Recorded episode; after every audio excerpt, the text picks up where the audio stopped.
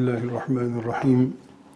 Elhamdülillahi Rabbil alemin. Ve sallallahu ve sellem ala seyyidina Muhammedin ve ala alihi ve sahbihi ecma'in.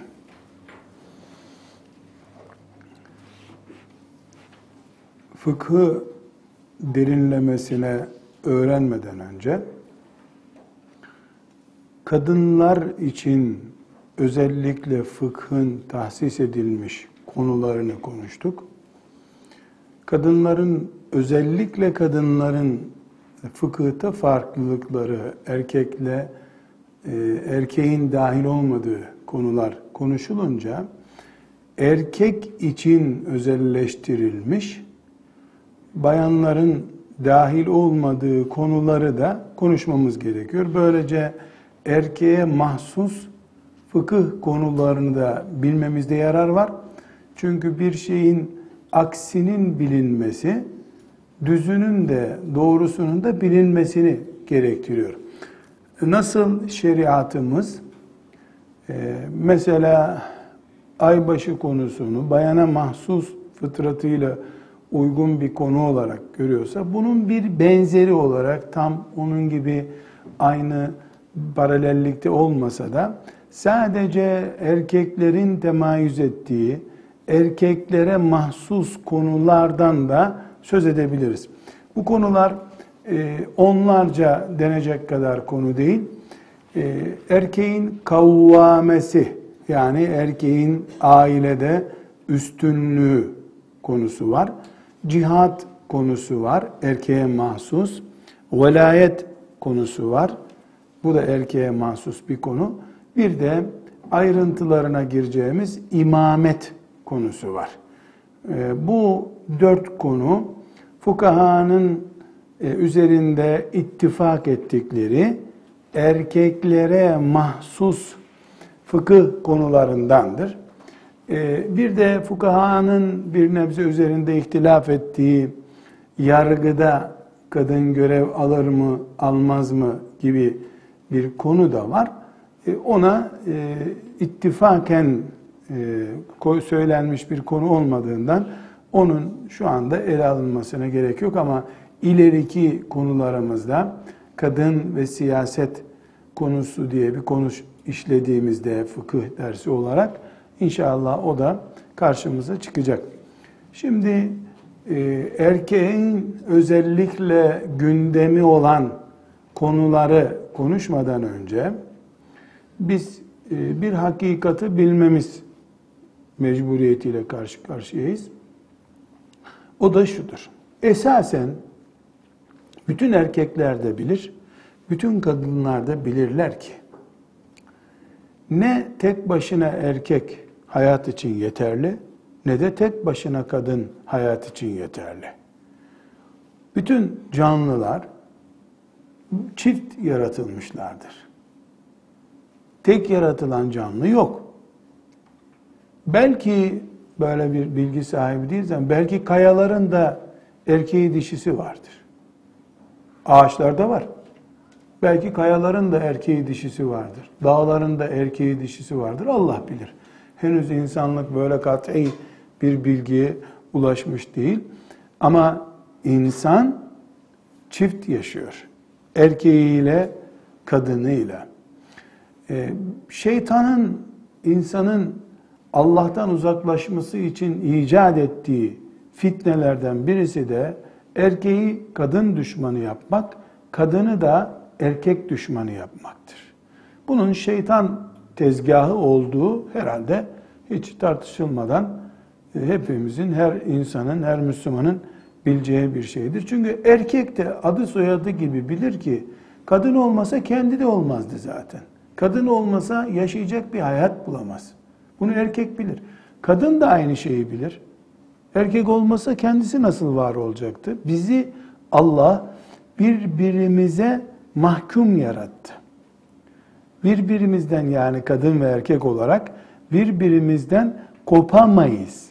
Koptuğumuz zaman kendimiz varlığımızı inkar etmiş oluruz. Ben yokum demek gibi bir şey bir kadının erkek yok olsun demesi veya erkeğin kadın yok olsun demesi ben yokum, ben ölmek istiyorum Niye yaratıldım demek gibi bir şey. İşte bu noktada iki gerçeğe ulaşmamız gerekiyor. Birincisi Allahu Teala'nın bu yaratma tarzını kabullenmemiz gerekir. Böyle yaratmış Rabbimiz. İkincisi de bu kabullenmede bir sorun olmadan yaşayabilmemiz için Rabbimizin şeriatına teslim olmamız lazım. Eğer kadınların oylarını celbetmek için, kadın e, seçmenleri etkilemek için birileri kalkar kadınları kanunla aşılamaz güç haline getirirse, yani kadınlar şöyle böyle diye mevcut mer'i kanunlar böyle zaten şu anda. Sanki kadın var başka bir şey yok gibi hep erkek zalim işkence yapıyor gibi kabul ediliyor. Halbuki zalimin erkeği kadın olmaz. Kim zalimse zalimdir. Ama e, şu anda kadın dünyası e, daha e, ses getirecek, daha bakir, e, destekçi bir alan olarak durduğu için e, pek çok devlet ya da pek çok yasal e, oluşum sahibi, güç sahibi otorite kadını teyit edici bir kanun manzumesiyle hep yola çıkıyorlar. Yarın öbür gün erkekler çok zulüm gördük. Ne oluyor diye feryat ettikleri zamanda erkeklerin desteğini kaybetmemek için Herkes görecek ki kadından korunma kanunları çıkacak bu sefer. Bu böyle kıyamete kadar devam edecek. Zamanında Roma'da kadın şeytan kabul ediliyordu. Çok başı ağıran gidip sokakta bir kadın yakıyordu. Şeytan benden gitsin diye. Zamanında böyleydi. Aynı Roma şimdi oldu da bir uygarlık da Avrupa uygarlığı kadını savunuyor. Kadını kendi kültüründen savunması lazım. Yani burada iki noktayı bilmemiz gerekiyor. Biraz sonraki meseleyi rahat anlayabilmek için. Bu iki nokta nedir? Bizi Rabbimiz birbirimize mahkum yarattı. Erkeksiz kadın, kadınsız erkek yok. Birinci nokta. İkinci nokta, ancak bizi yaratan bizi barışık bir arada tutabilir. Kadında, erkekte, Allah'ın şeriatına teslim olursa barışık yaşarlar. Ama bu illa erkeğin veya kadının tam benim istediğim gibi derse Allah kabul ederim şeklinde bir iman zafiyetiyle asla olmaz. Ne dediyse Rabbim odur. Elbette Allah ne dediyse, filan alim ne dediyse çok önemli değil. Misal olsun diye konuşalım. Hepimizin ismini bildiği bir insan olduğu için mesela İmam Gazali rahmetullahi aleyh hayranı olduğum demeyeceğim. Hayranlık yeterli değil. Yani e, bir tarif etmekte zorlandığım bir şahsiyettir ama bana dese ki senin erkek olarak senin hakkın şudur. Kadının da hakkı şudur dese ben bir defa o da bir erkek olduğu için kadına karşı adil olduğunu güvenmem. Kadın da zaten erkek olduğu için ona güvenmez. Dolayısıyla e, İmam Gazali abi sen neye göre bunu söylüyorsun dediğimde valla ben böyle gördüm böyle zannediyorum derse sen zannınla devam et derim. Çünkü beni sen yaratmadın. Beni Rabbim yarattı. E, Halikim var benim. Benim formülümü sen benden iyi bilemez. Ne yaparım o zaman ben? Rabbime müracaat ederim. Elimde Kur'an'ım var, hadisi şeriflerim var. Eğer onları anlayamazsam zaten Gazali'ye sorarım ne demek istiyor Allah Teala diye. O da bana göre şöyle demek istiyor diyemez zaten. O zaman kendisi Allahu Teala'nın yerine koymuş olur kendisini. Ben şuna binaen şöyle anladım şöyle demek istediğini şundan anladım deyip beni ashab-ı kirama Resulullah sallallahu aleyhi ve sellemin dizinin dibine götürmesi lazım. Eğer Allah ile ilgili bir konu değilse, beşer olarak Gazali ne derse, e biz başımızın üstünde çünkü ilmine, takvasına, şahsiyetine itimadımız var. Şimdi hanım kızlar burada e, bu girişten sonra yani birbirimizi böyle kabul edeceğiz erkekler kadınlar olarak ve Rabbimize teslim olacağız ki herkesin kalbi rahat etsin. Ve men yu'min billahi yehdi kalbe. Allah'a iman edenin kalbi rahat eder. Öbür türlü bir o onu destekler. Bir kadınlar miting yapar. Bir erkekler miting yapar. Dünya boğuşma yeri zaten. Ecelimiz gelir biz hala Allah'a kulluk yapmak bir kenara hangimiz daha üstünüz bunu bile kararlaştıramamış oluruz. Ecelimiz de bizi yakalar. Bizden önceki nesilleri yakaladığı gibi. Bu kıyamete kadar da bitmeyecek bir kavgadır. İnsan, kadın, erkek olarak aynı kavgayla kıyamete kadar devam edecek. Çünkü şeytan bu işten geçiniyor. Şeytanın ekmek teknesi bu. Kadınlar erkeklere düşman olmazsa, erkekler kadınları hakir görmese şeytan ne, nereden geçinecek? Biz sadece bunu kadının erkeği, erkeğin kadını beğenmemesi olarak göremeyiz. Bunun ötesinde namazı da etkiliyor şeytan bu siyasetle. Orucu da etkiliyor. İftar sofrasına kavgalı oturtturuyor. Böylece orucun da etkilenmiş oluyor. Zinayı yayıyor böylece. Fuhşu yayıyor. Haramları, kumarı teşvik ediyor. Evde kadın kocayı kavga ettiriyor. Sinirlendirip adamı meyhaneye, alkole sevk ettiriyor. Biz sadece bir basit erkek kadın kavgası olarak görüyoruz. Şeytan sektörlüğünü bu işten yürütüyor. Onun için hadis-i şerifi duymuşsunuzdur hani şeytan akşam elemanlarını topluyor. Herkes söylesin bakalım ne iş yaptın diyor. Kimsenin yaptığı işi beğenmiyor. Bir karı kocanın arasını açtım diyene ha aferin sen iyi iş yaptın diyor. Çünkü onu hallettin mi, aileyi dağıttın, aileyi dağıttın mı cami gitti zaten. Ondan sonra caminin de Müslümanları kurtaracak hali yok. Şimdi hanım kızlar Nisa suresinin 34. ayeti kerimesi bu kadın erkek konusundaki e, farklılığın temelini oluşturuyor. Ayeti ezber biliyorsanız zaten elhamdülillah ezber biliyorsunuz. Bilmiyorsanız da hemen dersten sonra bu ayeti ezberlemenizi çok hararetle tavsiye ederim. İmtihanda çıkacak filan demiyorum. Hayat imtihanında hep önünüzde duracak bu ayet. Aksi takdirde yüreğinizdeki e, imanı takviye etmekte zorlanabilirsiniz. Anlayamazsınız.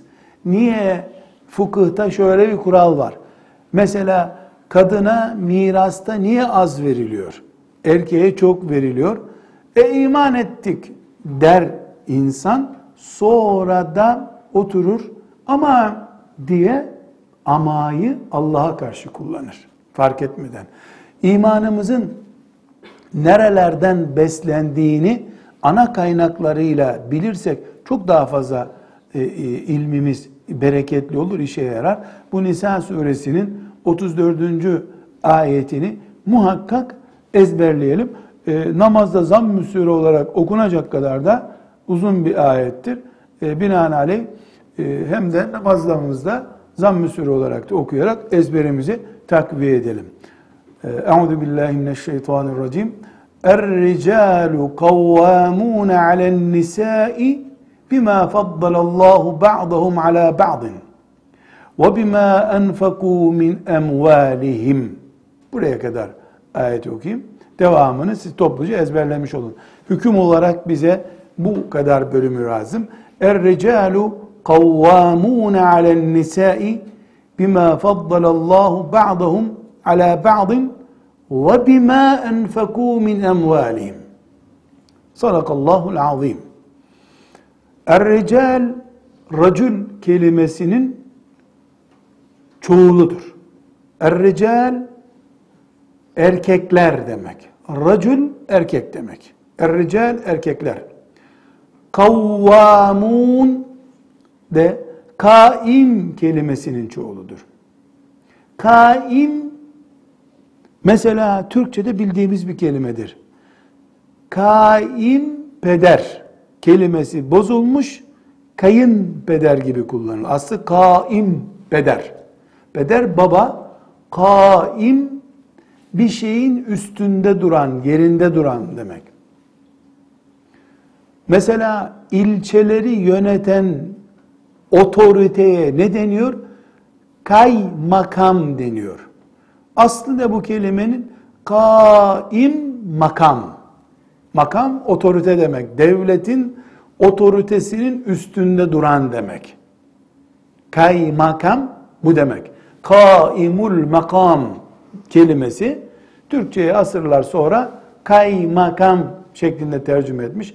Kayın birader kelimesi de kaim biraderden geliyor. Birader kardeş demek. Ee, yalnız e, Arapça bir kelime değil. Peder de, birader de Arapça kelime değil. Baba gibi olan adama baba değil, baba koltuğunda duruyor, kayınpeder deniyor ona. Kaimpeder, pederin makamında duran demek. Kayın birader deniyor, kardeş değil, kardeş gibi. Yani kocanın kardeşi, hanımın kardeşi demek. Aslında değil kardeş de kardeş gibi demek. Demek ki kaim kelimesini açıklamaya çalışıyorum. Bir yerde bir şeyin sahibi demek. Kaim, kaymakam, makamın sahibi demek. Makamda duran yani otoriteyi temsil eden demek. Şimdi kavvamun kelimesine dönelim. Er-ricalu kavvamune. Erkekler kaimdirler. Mübalağa ile bir şeyin üzerindedirler. Alen nise kadınların üzerinde otoritedirler. Demek bu. Kaimun alel mer'eti kadının üzerinde otorite demek. Kavvamune alen nise kadınların üzerindedirler erkekler. Bu üzerinde demek alt katta kadınlar oturuyor, üst katta erkekler oturuyor demek değil. Otorite olarak, sorumluluk olarak. Er-ricalu kavvamune alen nise. Kadınların sorumluları erkeklerdir demek. Bunu bu şekilde özet olarak anlayabiliriz. Ya da biz bu kadar ayrıntıya girmeyelim. Bu ayeti nasıl anlar? Kadınlar erkeklerden bir puan yüksektirler. Doğru mu bu cümle? Hayır. Erkekler kadınlardan bir puan yüksektirler. Ama mer'iyatta e, ters okuduğum zaman doğru oluyor maalesef. Erkekler öndedirler. Erkekler güçlüdürler. Peki nerede bu? Ailede. Ailede güçlüdürler. Yani ailenin sorumlusu erkektir. Bu kadar uzattık. Sonunda gelecek olan nokta budur. İmza yetkisi erkektedir. Ne zaman babalık konumu varsa babalıkta, kocalık konumu varsa kocalıkta. Hangisi ise.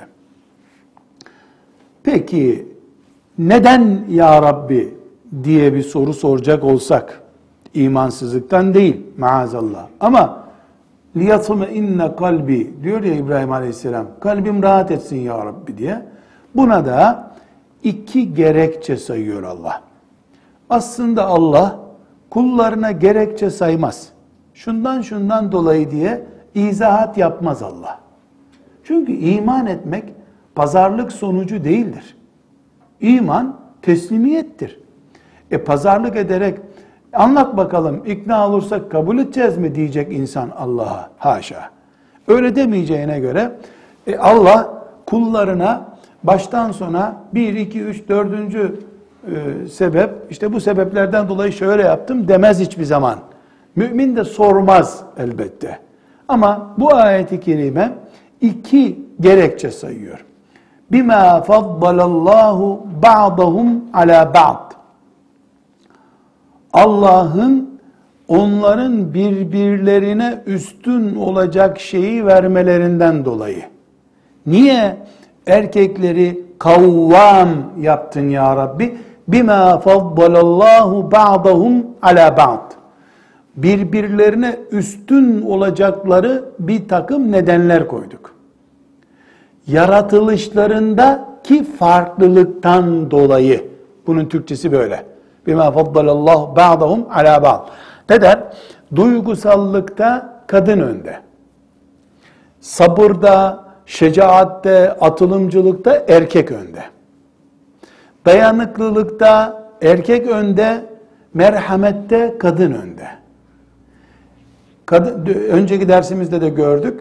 Kadının merhametli olması, anne olmasını, eşini idare etmesini gerektiren temel ham madde.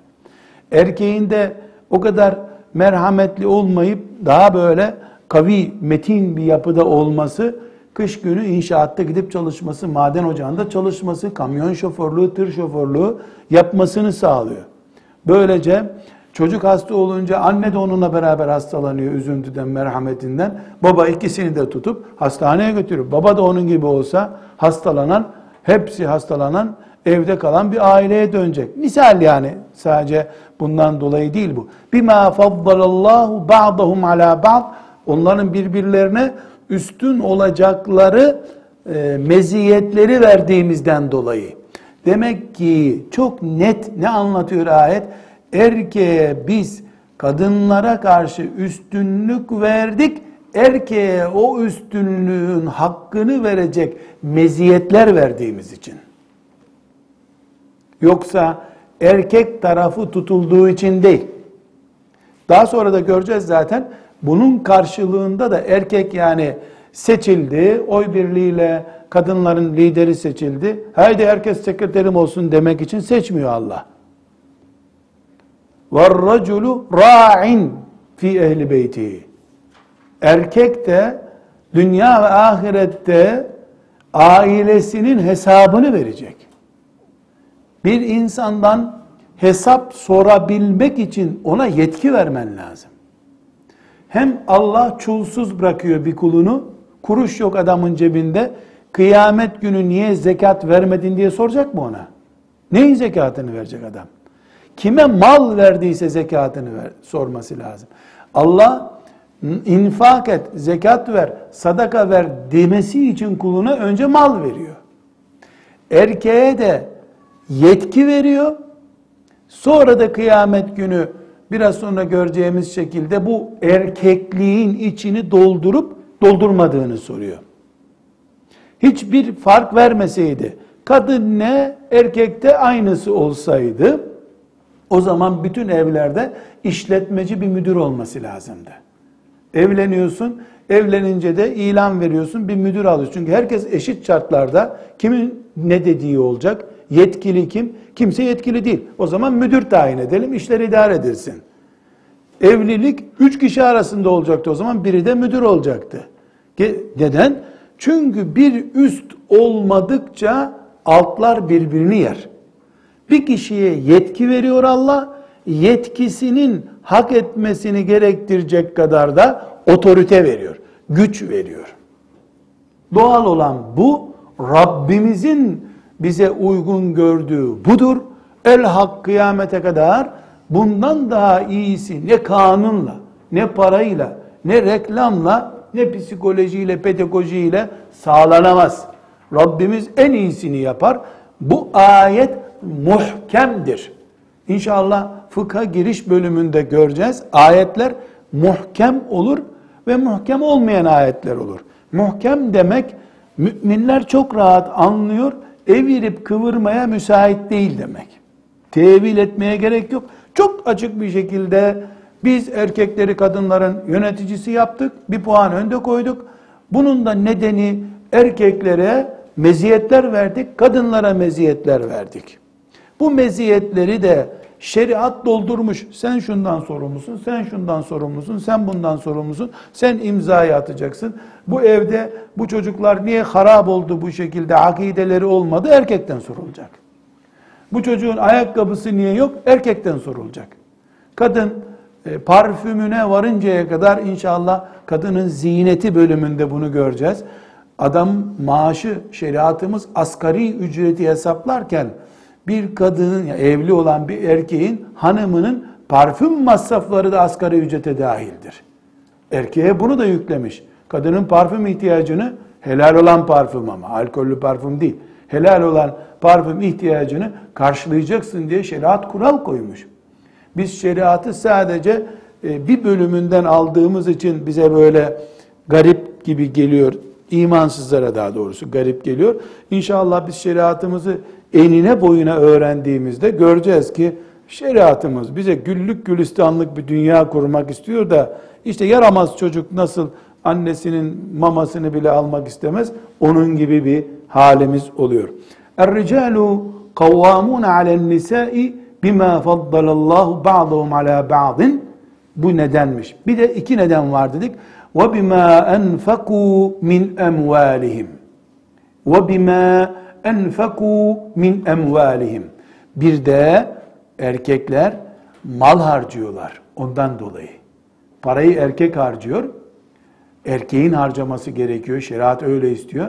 Adam parayı verdiği için parayı harcayan biri olarak imzayı da atma yetkisine sahip oluyor. Ve bime enfaku min emvalihim. Bir de mallarından infak ettikleri için. Demek ki bu infak tabi bunu açabiliriz. Ee, inşallah nikah maddesinde inceleyeceğiz. Mehir diye bir şey karşımıza çıkacak. Evvela erkek mehir veriyor. Her ne kadar şimdi düğün bitmiş, gelin güvey olmuş herkes ondan sonra e, bir de mehir konuşalım diye böyle alay eder gibi bir de mehir çıkıyorsa da bu şeriatta böyle değil. Mehir kadının söke söke aldığı hakkıdır. Ben 20 küsür yaşında genç bir kızım. Senin hanımın olmam için bana 3 tane daire alacaksın demeyi Allah ona hak tanıyor. 3,5 kilo altın isterim demeyi hak tanıyor. Hayır hiçbir şey istemiyorum bir yüzük getir bana da diyebilir. Yüzde yüz ne babasının ne nikah kıyan kimsenin ne başkasının asla karışamayacağı yüzde yüz Allah'ın kadına tanıdığı bir haktır mehir. Erkek kadın şu kadar altın isterim. Kuyumcuya gideceğiz, tuhafiyeye gideceğiz, manifotoya gideceğiz, mobilyacıya gideceğiz. Git git git her yere giderken erkek nasıl cüzdanından çıkarıp takır takır para sayıyordu? Parayı sayana düdüğü de çaldırıyorlar sonra. O bima enfaku min emvalihim. Bir de e, erkekler parayı veriyorlar. Sadece mehirde değil. Evin kirasını da erkek vermek zorunda. E, kadının ihtiyaçlarını, çocukların ihtiyaçlarını da karşılamak zorunda. Daha sonraki kadının mal edinme hakları dersinde göreceğiz inşallah. Kadın trilyoner zengin olsa, erkek de işten atılmış olsa, böyle bir çapraz örnek düşünün.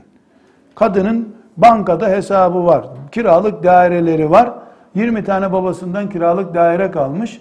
Erkekse evin kirasını veremiyor. Kadın o ayki erkeğin ödeyemediği kiraya destek olma zorunda değildir şeriatımızda. Niye?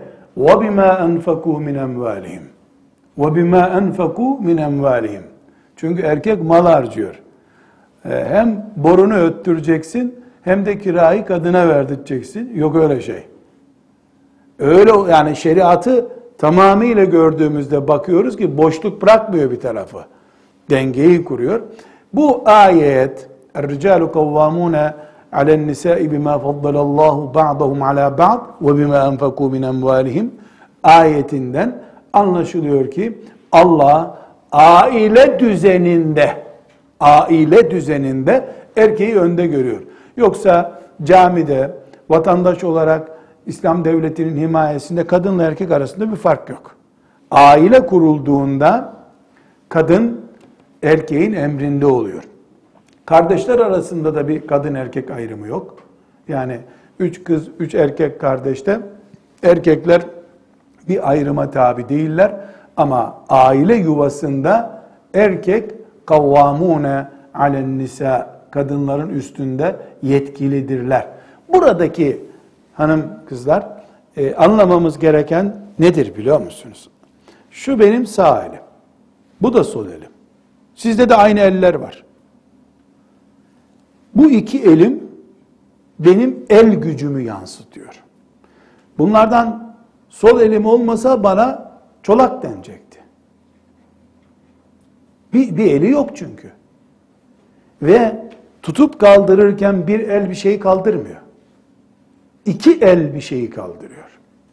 Hayatın erkek ve kadın arasındaki taksimatı da budur.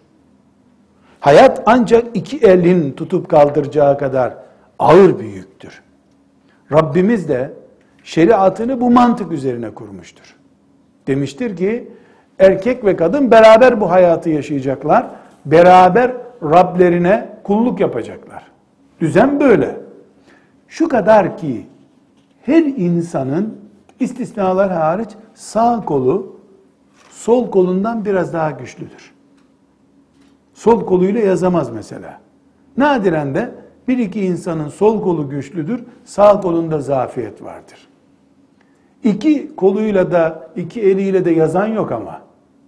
Biri biraz zayıf oluyor muhakkak ki ikisi de güçlü olsa tutup kaldırma, yönlendirme becerisi zayıflıyor insanın. Bu düzen öyle kurmuş ki bunu Allah elde bile bir tanesi lider olması gerekiyor. Ama şöyle bakıldığında hiçbir fark yok iki el arasında. Kalem tutmaya gelince bu kalemi çok nazik tutuyor. Bunda bunun yardımıyla işte tutuyor ve karalıyor sadece yazamıyor.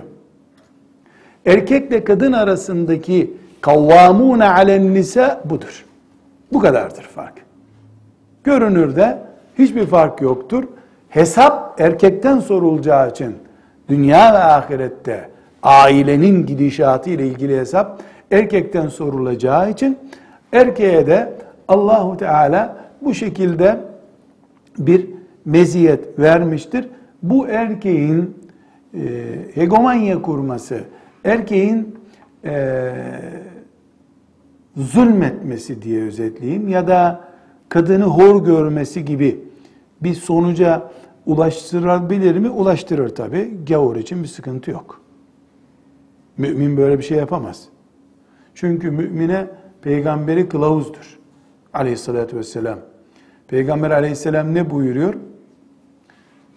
Ben kadın dövmüyorum. Kadınlara eziyet etmiyorum. Sizin iyileriniz kıyamet günü benim yanımda olacak olanlar kadınlara eziyet etmeyenlerdir diyor. Yani elindeki otoriteyi zulüm için kullanmayanlardır. Filanca hacca gitmiş birisi veya filanca hoca karısını dövmüş. Aç bırakmış. E olur. Olur. Medine'de de şarap içen oldu. Peygamber sağ olduğu halde aleyhissalatü vesselam. Dünya hep böyle süt liman dümdüz gidecek diye bir vaadi yok Allah'ın. Elbette olur. Kadına zulmeden, hoca da olsa, alim de olsa, sarhoş da olsa, kafir de olsa kadın bunun hakkını alacak kıyamet günü. Bu ayrı bir konu. Yani Müslüman zulmederse karısına e, veya kızına bu karşılıksız kalacak diye bir beklenti mi var? Hayır. Bir sıkıntı yok. Ee, aynı şey erkek için de geçerli. Yani nasıl olsa Allah erkeğin kolunu elini bağladı. Peygamber dokunmayın ben dokunmuyorum diyor. Aman Allah'ım ondan sonra da kadın hazır peygamber benden yana diye erkeğe emdiği sütü burnundan getirtiyor. E, bu da karşılıksız değil. Her birimiz ehkemul hakimin olan Allah'ın önüne çıkmak için işlerimizi yapıyoruz. Kullandığın bir cümle, kaldırdığın elin kaça mal olacak? Kıyamet günü belli olacak bu. Yok, biz dünyayı da yüzde yüz adaletli bir yer istiyoruz. Bu olmaz. Dünyada yüzde yüz adalet olmaz. O zaman buranın adı cennet olması lazım. Burası zulüm diyarıdır. Karanlıklar diyarıdır. Ben bir inşaat firması gördüm. Buradaki dubleks daireyi alırsanız cennet gibi bir yerde yaşayacaksınız diyoruz. Ha reklamlar öyle olur. Azrail'in girdiği hiçbir yerde adalet yoktur. Ama cennete giremeyecek Azrail, orada adalet tahakkuk edecek. Reklamlarda çok güzel, mutlu bir siteymiş burası filan diyorlar. Öyle işte öyle. Senin paran cebinden çıkana kadar çok mutlu olursun. Ondan sonra anlaşılır ne oldu. Şimdi erkeğin dedik ki وَبِمَا أَنْفَقُوا مِنْ اَمْوَالِهِمْ بِمَا فَضَّلَ اللّٰهُ بَعْضَهُمْ عَلَى بَعْضٍ Erkeğin Allah farklı yaratmış, o farklılığın karşılığı ve bima enfaku e, mallarını veriyorlar. Bunların toplamından erkeğin kavvam olması yani kadının üzerinde yönetici durumda olmasının getirdiği sonuçlar var. Birincisi ailenin siyasi ve ekonomik sorumlusu erkektir. Siyasi sorumlu da erkektir. Bu nedenle erkeğin bu yetkisi kadının ve çocukların yiyeceklerini, giyeceklerini ve barınmalarını sağlamaktır. Giyecek, yiyecek ve barınmayı sağlamak zorunda erkek. Ee, bu barınma, giyinme, yeme ihtiyacına kadın, ailenin kadını destek olmak zorunda değildir. Peki insanlık destek olmaya engel midir? Aralarındaki ilişkiye bağlı bu. Böyle bir kanun. Elbette tarlada beraber çalışabilirler. Atölyede erkeğin ürettiği filan e, ceketin düğmelerini dikerek ev bütçesine destek olabilir. Mecburi olması başka bir şey. Yaparsa iyi olur mu olmaz mı başka bir şey. Zaten e, mahkemelik bir sürece döndüğü zaman o işten hayır gelmez. O zaman şeriat mecbur değilsin der kadına. Erkek de böyle bir kadınla yaşayıp maktansa diye bir cümle kullanır. Burada erkeğin sorumluluğu Ramazan sonunda ödenen fitrede bile tekrar karşımıza çıkıyor. Madem bu kadını zimmetine aldın, bunun fitresini de vereceksin diye şeriatımız karşısına fitresini bile verme mecburiyeti çıkarmıştır. Neden? Ortada çok makul bir gerekçe var. Ben buna sen çalışmak zorunda değilsin demiştim diyor. Kadının dolayısıyla çalışmadığı zaman parası olması mümkün değil. Fitreyi nereden verecek bu? Sen madem mesulsün bu kadının e, mali konumundan fitresini de vereceksin diye kadının fitresinden de mesuliyeti kadın açısından kaldır. Ama kadın kendisi fitresini verir mi? Elbette verir. Nitekim e, Hanefi ulemamız bu görüşe daha fazla meyletmişlerdir. Yani kadın kendi fitresini versin canım kocası verirse Allah rızası için verir demişlerdir. Allah onlardan razı olsun. Dedik ki e, dört ana başlıkta erkek kadına farklı bir sorumluluk taşıyor. Tıpkı kadının kendisine mahsus fıkıh konuları olduğu gibi. Bir tanesi kavvame konusu dedik. Bunun ayrıntılarına girdik. Tabi ileride sık sık karşımıza çıkacak. Mesela çocuk doğdu. Bu çocuğun ismini koyma sorumluluğu kim? Bir dakika. Cevap hazır. Sorumluluk gerektiren bir iş mi isim koymak? Yani ben yanlış bir isim koymuş olsam veya birisi koymuş kıyamet günü hesabı var mı? Var tabi. Ha sorumluluk varsa erkeğe ait o zaman. Erkek isim. Neden? Bedeli erkek ödeyecek çünkü. Ama bir erkek nazik Müslüman bir erkekse hanımına gidip e, bu neziyetini daha çok sen çektin. Buyur ne isim koyacaksın der demez. Bu ailenin içinde kimsenin hesabını soramayacağı ilişkilerdir. İş inatlaşmaya döndükten sonra kadın da doğurmaz çocuğunu. Yani o düzeye gelmiş bir kuruma aile denmez zaten. Mecburen bir arada durma barınağı denebilir. Akşam biri gelip yatıyor, sabahleyin öbürü çıkıyor. İşte göçebe çadırı gibi bir şey. Ona, ona biz aile demiyoruz. Her işte bu kavvame karşımıza çıkacak. Peki e, biz buradan filan şehre taşınmak istiyoruz. Orada iş kuracağım. Kadın e, ben oraya gelemem. Evimiz burada kalacak diyebilir mi? Kadın sorumlu mu evin geçiminden? Hayır diyemez. Erkek nereye giderse. Bunun bir şartı var mı? Nikahta bunu göreceğiz. Tabii şöyle olabilir. Kız açık göz olup da nikah masasındayken yedi tane isim bak şu şehirlerin dışına gitmek yok tamam mı? Peki o da kaçırmamak için fırsatı tamam. Nikah maddesine de yazıldı. Bu kağıttaki şu şu şu şu şehirlerin dışında yaşamak yok. O şehirlerde de site dışında bir ev tutmak yasak. Nikah maddesine kondu. Erkek bu konuda söz verdiyse bir sıkıntı yok. Bunun dışında erkek nereye gidiyorsa aile oradadır. Neden ama? Gittiği yerde ekonomik, siyasi, ahlaki külfeti de o alacak ondan dolayı. Kirasını ben ödeyeceğim. Elektriğini ben ödeyeceğim. Mutfağını ben donatacağım. Nereye gideceğimi sen tayin edeceksin. Böyle olmaz.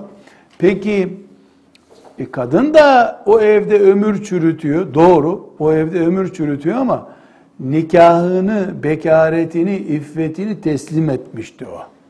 Keyfini çoktan teslim etti demektir. Ömer bin Hattab radıyallahu anh'ın çok veciz, hoşuma giden bir sözü var. Diyor ki, şu nikah denen şey bir tür köleliktir. Kızınızı kimin kölesi yaptığınıza dikkat edin. Herkese kız vermeyin diyor. Yani bunu köle olarak görmüyor ama elini kolunu bağlıyorsun kızcağızın. Zalim, despot bir adama vermeyin kızınızı diye özellikle yani Ömer kafalı bir söz bu. Allah ondan razı olsun. İkinci olarak da yani erkeğin sorumlu olduğu kadının sorumluluk alanının dışında kaldığı ikinci alan cihattır dedik. Cihat biliyorsunuz farz-ı ayn veya farz-ı kifaye olur.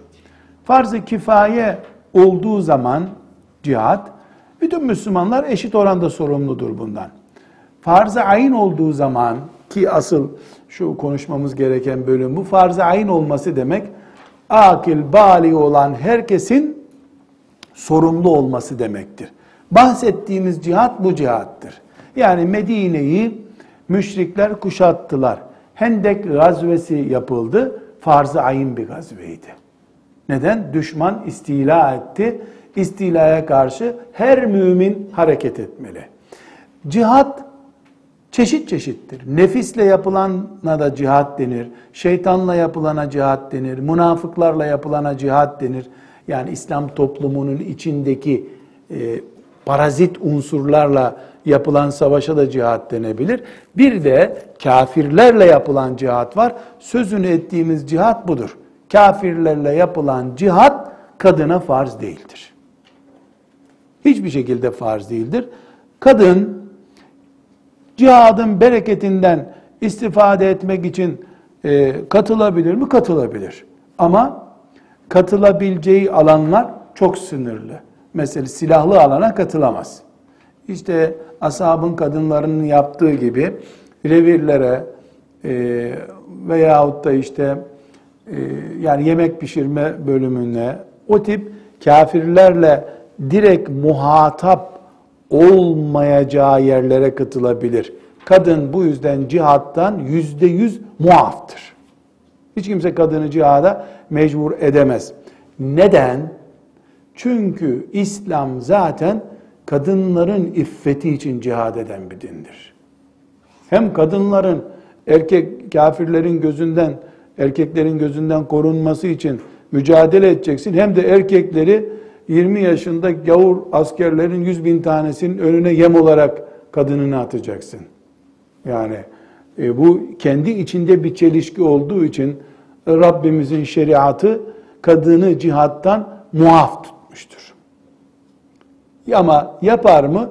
İstisnai görevleri olur. Mesela malla cihat eder. O da bileziğini verir. Ama fiilen eline silahı alıp 10 e, bin kişilik kafir ordusunun önüne yem olarak kendisini atmaz. İslam buna hiçbir şekilde izin vermez, sıcak bakmaz. Neden? Çünkü bu İslam'ın yeryüzüne getirmek istediği kadın iffetini ve onurunu yükseltme mantığına ters zaten. O yüzden bu sorumluluğu erkeklerin omuzuna koymuştur şeriatımız. Ve dedik ki dört alanda özellikle erkekler tam yetkili veya tam görevli, kadınlar bu görevden muaf. Bunlardan bir tanesi de evlilikte velayet meselesidir. Evlilikte velayet demek e, bir kızın evlenme kararını babasının onaylaması demek. Baba yoksa babanın yerine dede geçer mesela. O şekilde. Yani bir erkeğin yetkisindedir. Bu hususta inşallah nikahla ilgili derslerimizde ayrıntılarıyla bunu konuşacağız. Hanefi mezhebinde bu nikahın e, geçerli olmasını etkilemeyecek bir karardır. Diğer üç mezhepte veya Ebu Hanife rahmetullahi aleyh ve talebelerinin dışındaki bütün ulemaya, müştehitlere göre baba onayı olmadan hiçbir kızın evliliği nikah değildir. Zinadır, füsku fucurdur. baba onayı olmadan. Bu erkeğin kızın evliliğine karşı velayet hakkına sahip olması demek oluyor. Özü bu bu meselenin. Ve dördüncü maddemiz imamet meselesidir. İmamet bizde iki şeyi gösterir. Birincisi ümmeti Muhammed'in yönetiminin başında olan şahıs demek. İmamül müminin, imamül müslimin. Buna halife adı da verirler. Ee, liderlik, ne ismini ismi çok önemli değil. Şeriatımıza göre halifenin yani ümmetin başındaki yetkilinin kadın olması caiz değildir. Bu konuda hadis-i şerifte var.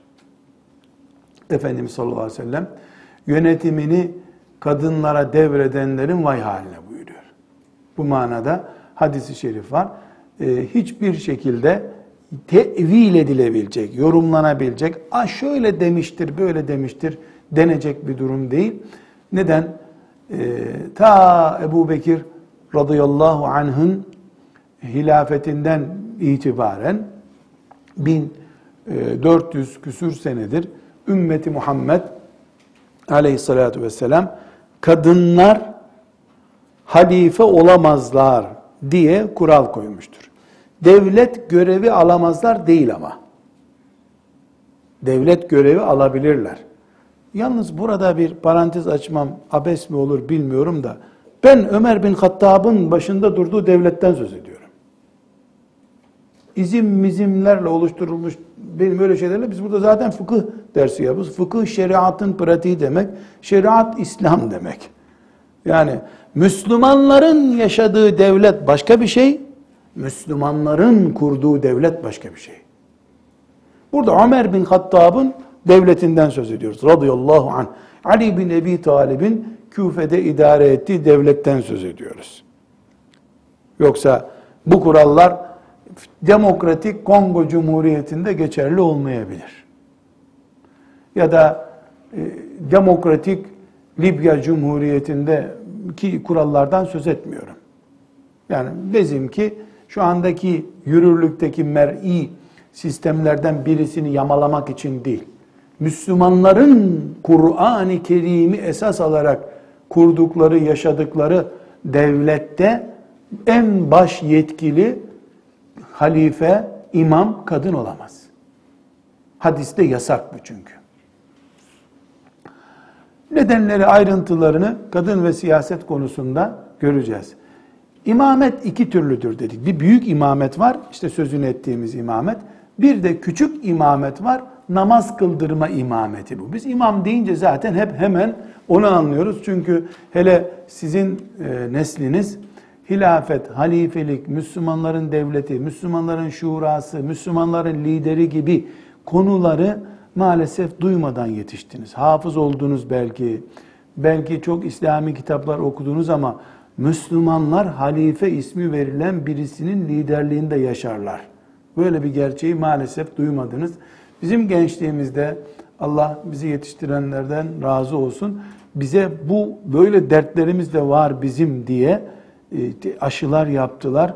Onlara yerler gökler kadar rahmet etsin Allah. Ne büyük bize aşı vermişler.